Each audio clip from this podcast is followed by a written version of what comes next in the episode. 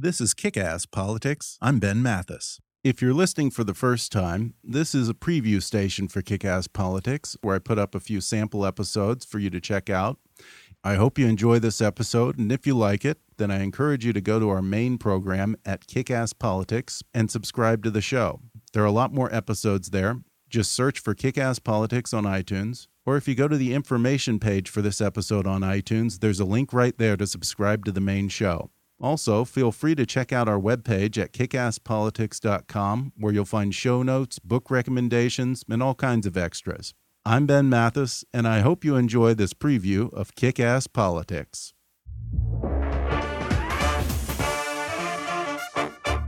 Kick Ass Politics is brought to you by Fiverr.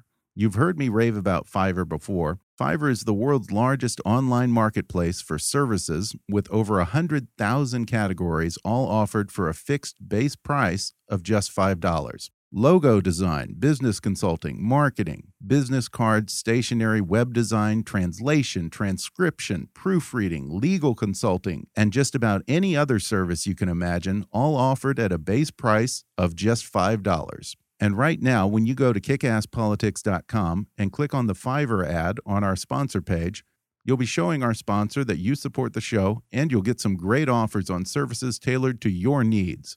Whatever you need done, find it on Fiverr.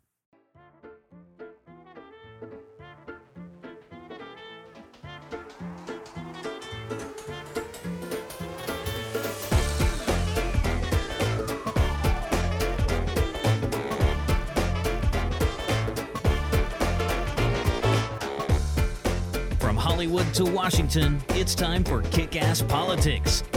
And now here's your host, Ben Mathis. Hi, folks. In the last episode, we talked about the living nightmare that is civil asset forfeiture. It's a little known but widely abused policy that allows the feds and local law enforcement to seize anything from cash in your wallet to your car or even your home or your business, even without ever charging you with a crime. All they have to do is say that they suspect that those assets were somehow involved in a crime, and then you have to spend a fortune on lawyers' fees and go to court just to get your own property back. Well, I've got news for you, folks. Believe it or not, it can even get much worse.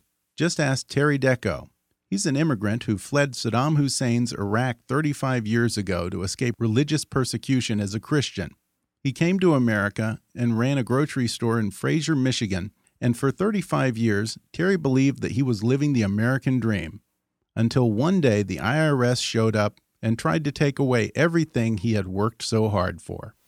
I've been here working in this grocery store 35 years. I was sitting in my desk and two people knocked in my door's office. One of them showed me the badge. I said, What can I do for you, ma'am? He said, Well, we just seeded your money from the bank. I said, What do you mean you eat my money from the bank? He said, We took all the money you have in the bank, we took it. We took it off. Your account now shows zero zero. And the secretary was by the computer. I said, Seema, look at our account. She looked at the account and she said, Boss, we have zero zero zero in our account. I said, God, wow, how you can do that? Over $35,000 vanished from Terry Dehko's account just like that. Terry had run into a particularly egregious area of civil asset forfeiture in which the feds and the IRS are cleaning out the bank accounts of innocent Americans simply on the grounds that the account holders have made too many cash deposits under $10,000. An everyday practice for hundreds of thousands of small business owners that's perfectly legal. For Terry Dehko, it was the beginning of a nightmare that lasted nearly a year. I said, ma'am, how you can do that? Money is not belong to us. These monies belong to suppliers. We had checks given away to the supplier of this. He said, we don't care. Do whatever you want to do. This is my card. He left, and I called a lawyer. And my lawyer mailed them letters. They said, in 30 days, we should give the money back. So we waited 30 days, no answer. And after that, he said, we'll give you 20% back. We call it even. We close the case. and you don't have nothing to do with us. I said, no, no, no, no, no, no. It's my money. How are you going to negotiate with that? We live in a free country. I said, I will fight it till last drop I have. Terry Dehko turned to the Institute for Justice, a nonprofit civil liberties law firm dedicated to protecting private property, economic liberty, freedom of speech, and school choice. The Institute has represented a number of forfeiture victims pro bono. Here's Robert Johnson, an attorney with the Institute. There's a federal law that requires banks to report cash transactions over $10,000, and it makes it a crime called structuring to deposit money in the bank in amounts under $10,000 in order to evade that reporting requirement. Terry had his money taken by the government because he was depositing money in the bank in amounts under $10,000. And the government looked at that practice and based solely on the fact that he was depositing money in these amounts, it decided that he was structuring. As Rob Johnson explains, there are plenty of legitimate reasons for individuals and business owners to make regular cash deposits under $10,000. But the feds have very little interest in discerning between legitimate transactions and actual structuring. Uh, in Terry's case, he actually did have an insurance policy that only covered up to $10,000 of cash. And so whenever he got up to around $10,000 of cash on the premises, he would take it to the bank and he would deposit it. The government made no effort to determine if there was some legitimate business justification for what he was doing, which there was. Uh, and it took his entire bank account and then it held it, and it forced him to uh, litigate to get the property back. Terry eventually got his money back, but the whole ordeal took its toll. After 35 years, Terry Dehko gave up and closed his market for good. What happened? I've been here, operated this business for 34 years, 35 years. Never happened anything like that. Coke, even the bread man refused me for credit. They don't want to give me any any merchandise like they used to be week to week. We are business people. We're doing good for country. We hire people.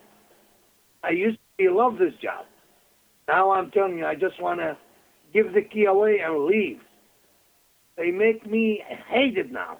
But if you think that's bad, wait till you hear of the story of Mitch, Richard, and Jeffrey Hirsch, three brothers from Long Island, New York, whose company, Bi County Distributors, got slapped with a civil asset forfeiture. Rob Johnson of the Institute for Justice was their lawyer.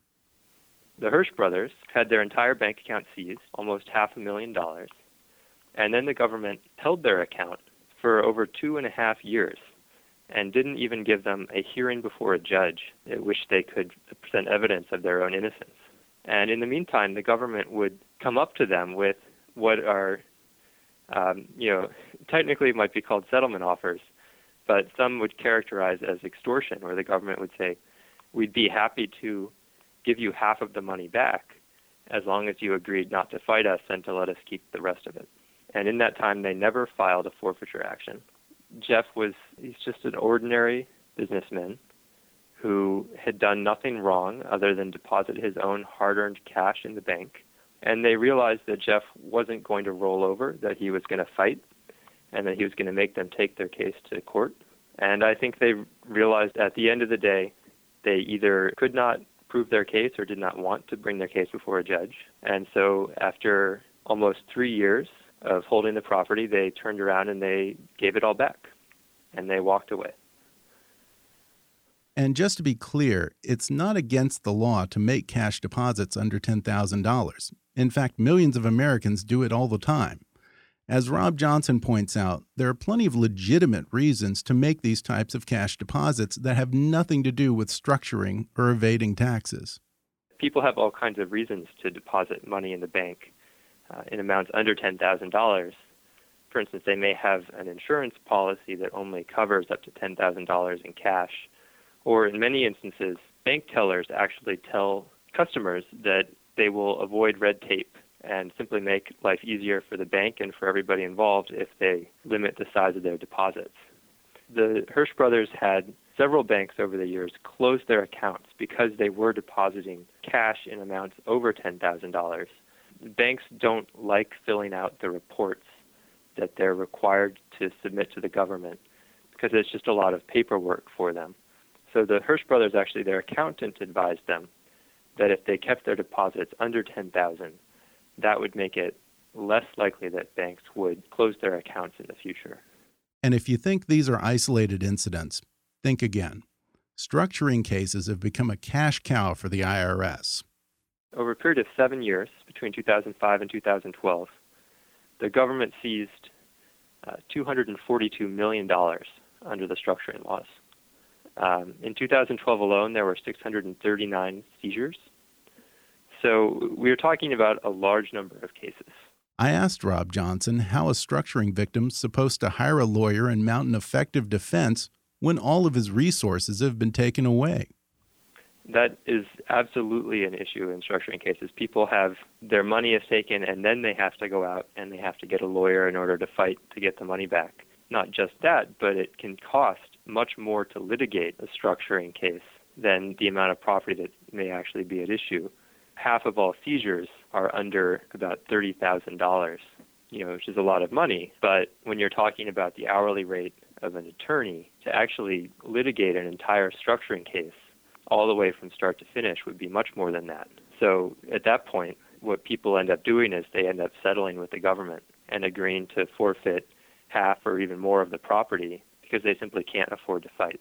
And this is something they do on purpose. The government's policy manual states that it's the government's policy to settle as many of these cases out of court as possible. And so they will take the money and then they will offer to give it back for some portion of it.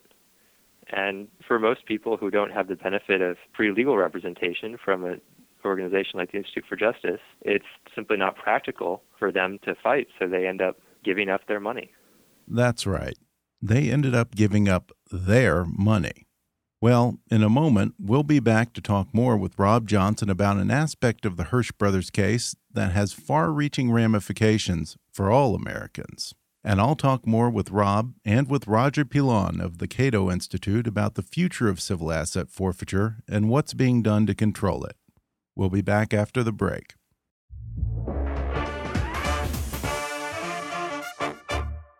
Hey, folks, if you enjoy listening to podcasts like this, you know what you'd really love? Audiobooks. They're great entertainment for your morning commute or your workout while you're cleaning the house or just unwinding before bed. And right now, Audible.com has a special promotion for listeners of Kick Ass Politics a free audiobook download with a free 30 day trial. So you can check out the over 180,000 titles offered by Audible. Just go to audibletrial.com backslash kickasspolitics, or you can click on the link on our website at kickasspolitics.com to get your free audiobook. And if you like what we're doing here at Kickass Politics and you want to help keep us on the air, then please show your support for the show and make a donation by going to our GoFundMe campaign at gofundme.com backslash kickasspolitics. That's G-O-F-U-N-D-M-E dot com backslash kickasspolitics or go to the show website and click on the donate link. Your support will help keep us producing new and even more interesting programs in the future. That's gofundme.com backslash kickasspolitics. I appreciate your encouragement and support. Welcome back. In the first part of the show, Rob Johnson of the Institute for Justice talked about the case of the Hirsch brothers in Long Island who had $446,000 taken from their bank account under U.S. civil asset forfeiture laws. Their case drug on from 2012 until late January of this year, when the Justice Department suddenly and mysteriously dropped the structuring case and returned the Hirsch brothers' money. Now, I suppose it's always possible that the feds just suddenly decided to grow a heart and do the right thing, but once I started connecting the dots, I realized that the sudden dropping of the case against the Hirsch brothers probably had way more to do with politics than with altruism. You see, the person in charge of prosecuting the Hirsch brothers case was the U.S. Attorney for the Eastern District of New York, Loretta E. Lynch. Now, if that name sounds familiar, you might recognize it because she is currently President Obama's nominee to replace Eric Holder as U.S. Attorney General. After two and a half years, the structuring case against the Hirsch brothers was suddenly dropped in late January, just weeks after Obama announced Lynch's nomination. You'll forgive my cynicism, but it reeks of a nominee frantically rushing to clean up her record ahead of what's expected to be a difficult Senate hearing. I asked Rob Johnson of the Institute for Justice if my theory was so far fetched. Here's what he said I, I think that may have had something to do with it as well. Uh, um, you know, I think that it's certainly possible that Lynch's confirmation hearing was part of the calculation in the Hirsch brothers case. It's always a concern when officials in the government ignore the problems with civil forfeiture. And I think statements that Loretta Lynch made at her confirmation hearing, many of them were very distressing. I think she called civil forfeiture a wonderful tool. I would say a wonderful tool to do what? Well, let's look at the record of the woman that the Wall Street Journal has branded, quote, an enthusiastic grabber of private assets. During her tenure as the U.S. Attorney for the Eastern District of New York, Loretta Lynch has turned civil asset forfeiture cases into a cash cow for her department. Just between 2011 and 2013, Lynch's office pursued 123 civil asset forfeiture cases, seizing a total of $113 million in money and assets. And that's just for the Eastern District of New York. But as Roger Pilon of the Cato Institute points out, it could come back to haunt Loretta Lynch. That's one of the main reasons, not the only reason, but one of the main reasons that her confirmation is sitting there, or her nomination is sitting there. She has yet to be confirmed. And uh, um, this is something that. Um, now, Holder did say that uh, he's interested in further reforms. Indeed, in January, Eric Holder ended the Justice Department's policy of so called adoption cases in which local law enforcement can circumvent their own state laws and team up directly with federal agencies to seize assets. As Roger points out, Holder's decision is progress, but very limited progress. This uh, has been uh, addressed just recently by Attorney General Eric Holder, but it is a very small part of the overall forfeiture picture, this kind of uh, go around the adoption uh, by the federal government of state forfeiture actions. And in fact, it doesn't even apply to joint federal state operations. So uh, this reform is just uh, a small part of the reform that needs to be done in this area of the law. And the fact is, Attorney General Holder's directive on forfeiture adoptions is merely a change in department policy. It's not an actual law, which means it's basically non binding, and it's enforced entirely at the discretion of the sitting Attorney General. At any point, Holder or any subsequent Attorney General can simply decide to reverse this department policy. And given her record, I wouldn't count on Loretta Lynch to come to the rescue of forfeiture victims. Which means, as of right now, Americans have no real protections at the federal level to safeguard them against abusive forfeiture claims. But there's a little bit of light at the end of the tunnel. In January 2015, Senator Rand Paul and Congressman Tim Walberg introduced legislation to radically reform civil asset forfeiture laws. It's called the FAIR Act. That stands for First Amendment Integrity and Restoration Act. Among other things, it would permanently abolish federal forfeiture adoptions, and it would order that all seized assets go into the general fund instead of individual departments' funds to eliminate the so called policing for profit incentive. It would also raise the standard of proof in seizure cases from probable cause to a preponderance of evidence. And in structuring cases like Terry Dehko's, the feds would have to prove that the bank account holder knowingly tried to avoid reporting to the IRS. And it would also require a hearing within 14 days of the seizure. I asked Roger Pilon of the Cato Institute if the FAIR Act goes far enough to protect Americans from forfeiture abuse. Oh, yes, it, it, moves very much in the right direction, but there is more that needs to be. In the, it doesn't get rid of the facilitation doctrine, for example. That is the core of the matter. matter. The idea that the, quote, property is guilty. That that has to go, and I'm not clear that that does in this act. So far as I know, it doesn't.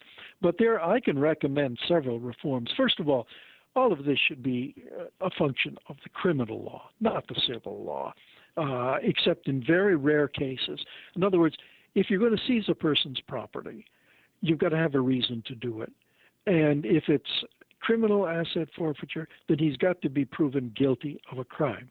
And um, uh, the, any assets he has uh, should be available to him to defend himself. Because otherwise, if they seize all his assets, he's got nothing left to defend himself. And Rogers says it's time for citizens to start putting pressure on their representatives to pass this and other legislation to put an end to civil forfeiture abuse once and for all. Basically, they've got to bring this uh, these complaints to the uh, legislatures, federal and state. And in fact, most of the abuses take place at the state level. And interestingly, this is one of the areas where you might be able to see Republicans and Democrats working together in the Congress because these abuses just cry out for correction. It's time to call your congressmen and your senators and demand real reform. Law enforcement is getting more and more brazen with forfeiture laws. It happens every day to innocent, law abiding Americans. And sooner or later, you or someone you know could be targeted unless you take action and light a fire under the politicians in Washington. Now, if you've been a victim of civil asset forfeiture at the local, state, or federal level, there is help available. The Institute for Justice has lawyers just like Rob Johnson to represent forfeiture victims for free. Just go to their website at ij.org and they have a form to report abuse. Fill it out, and they just might be able to defend your case for free. It is a little hard to find the form on there, so I'll include a link in the show notes on our site at kickasspolitics.com. And if you want to find out more about civil asset forfeiture, I'd suggest visiting the Cato Institute's site at cato.org. That's C A T O.org. My thanks to Rob Johnson of the Institute for Justice and Roger Pilon of the Cato Institute for joining me, and a special thank you to Terry Dehko for coming on the show. If you missed part one on civil asset forfeiture, then you should definitely go back and listen to that as well. Now, before I forget, Mother's Day is coming up. It's coming up on May 10th. And if you want to send flowers that really have that wow factor, then our new sponsor, Flower Advisor, is your new best friend. Let me tell you, folks, they've got orchids, tulips, daisies, sunflowers. They've got roses in a dozen different colors. Whatever mom's favorite flower is, you can bet they've got you covered over at Flower Advisor. And if for some reason mom doesn't like flowers, they have a variety of fun themed gift baskets, like their tea time basket with a variety of English teas and cookies, or send mom their Godiva chocolate tower with 11 different boxes of Godiva chocolate treats. You can also send her one of their delicious cheesecakes. But hey, if all else fails, send her what she really wants a bottle of whiskey, or wine, or vodka, or even a bottle of Dom Perignon. That's right, Flower Advisor will even send mom booze on Mother's Day. Because face it, what greater gift can you give your mother than something to make dad a little bit more bearable for just a few hours? And right now, you, the listeners of Kick Ass Politics, can get 10% off for Mother's Day by going to kickasspolitics.com and clicking on the special offer from Flower Advisor on our sponsor page. So you've got no excuses now. So go, do it now, because if you don't, you're going to forget. Don't break mom's heart and live a life of regret. Just go to kickasspolitics.com and click on the special offer for our listeners. That's 10% off for listeners from Flower Advisor. Now be sure to subscribe to the show on iTunes and leave us a review for a chance to win my book of the week. And if you like the show, then consider making a donation on our website or go to our fundraising campaign at gofundme.com backslash kickasspolitics. Your support will keep the lights on around here and keep us producing new shows with more interesting guests. And speaking of that, in the next episode, I'll be joined in studio by Grover Norquist, founder of Americans for Tax Reform. And he has a new book in which he says it's time to end the IRS entirely, once and for all. Benito.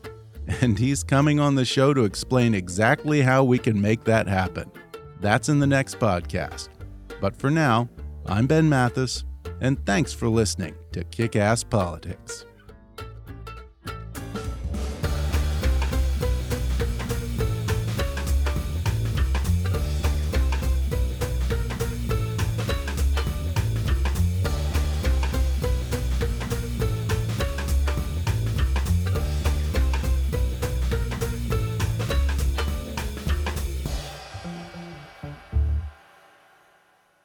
Politics is a trademark of Mathis Entertainment, Inc.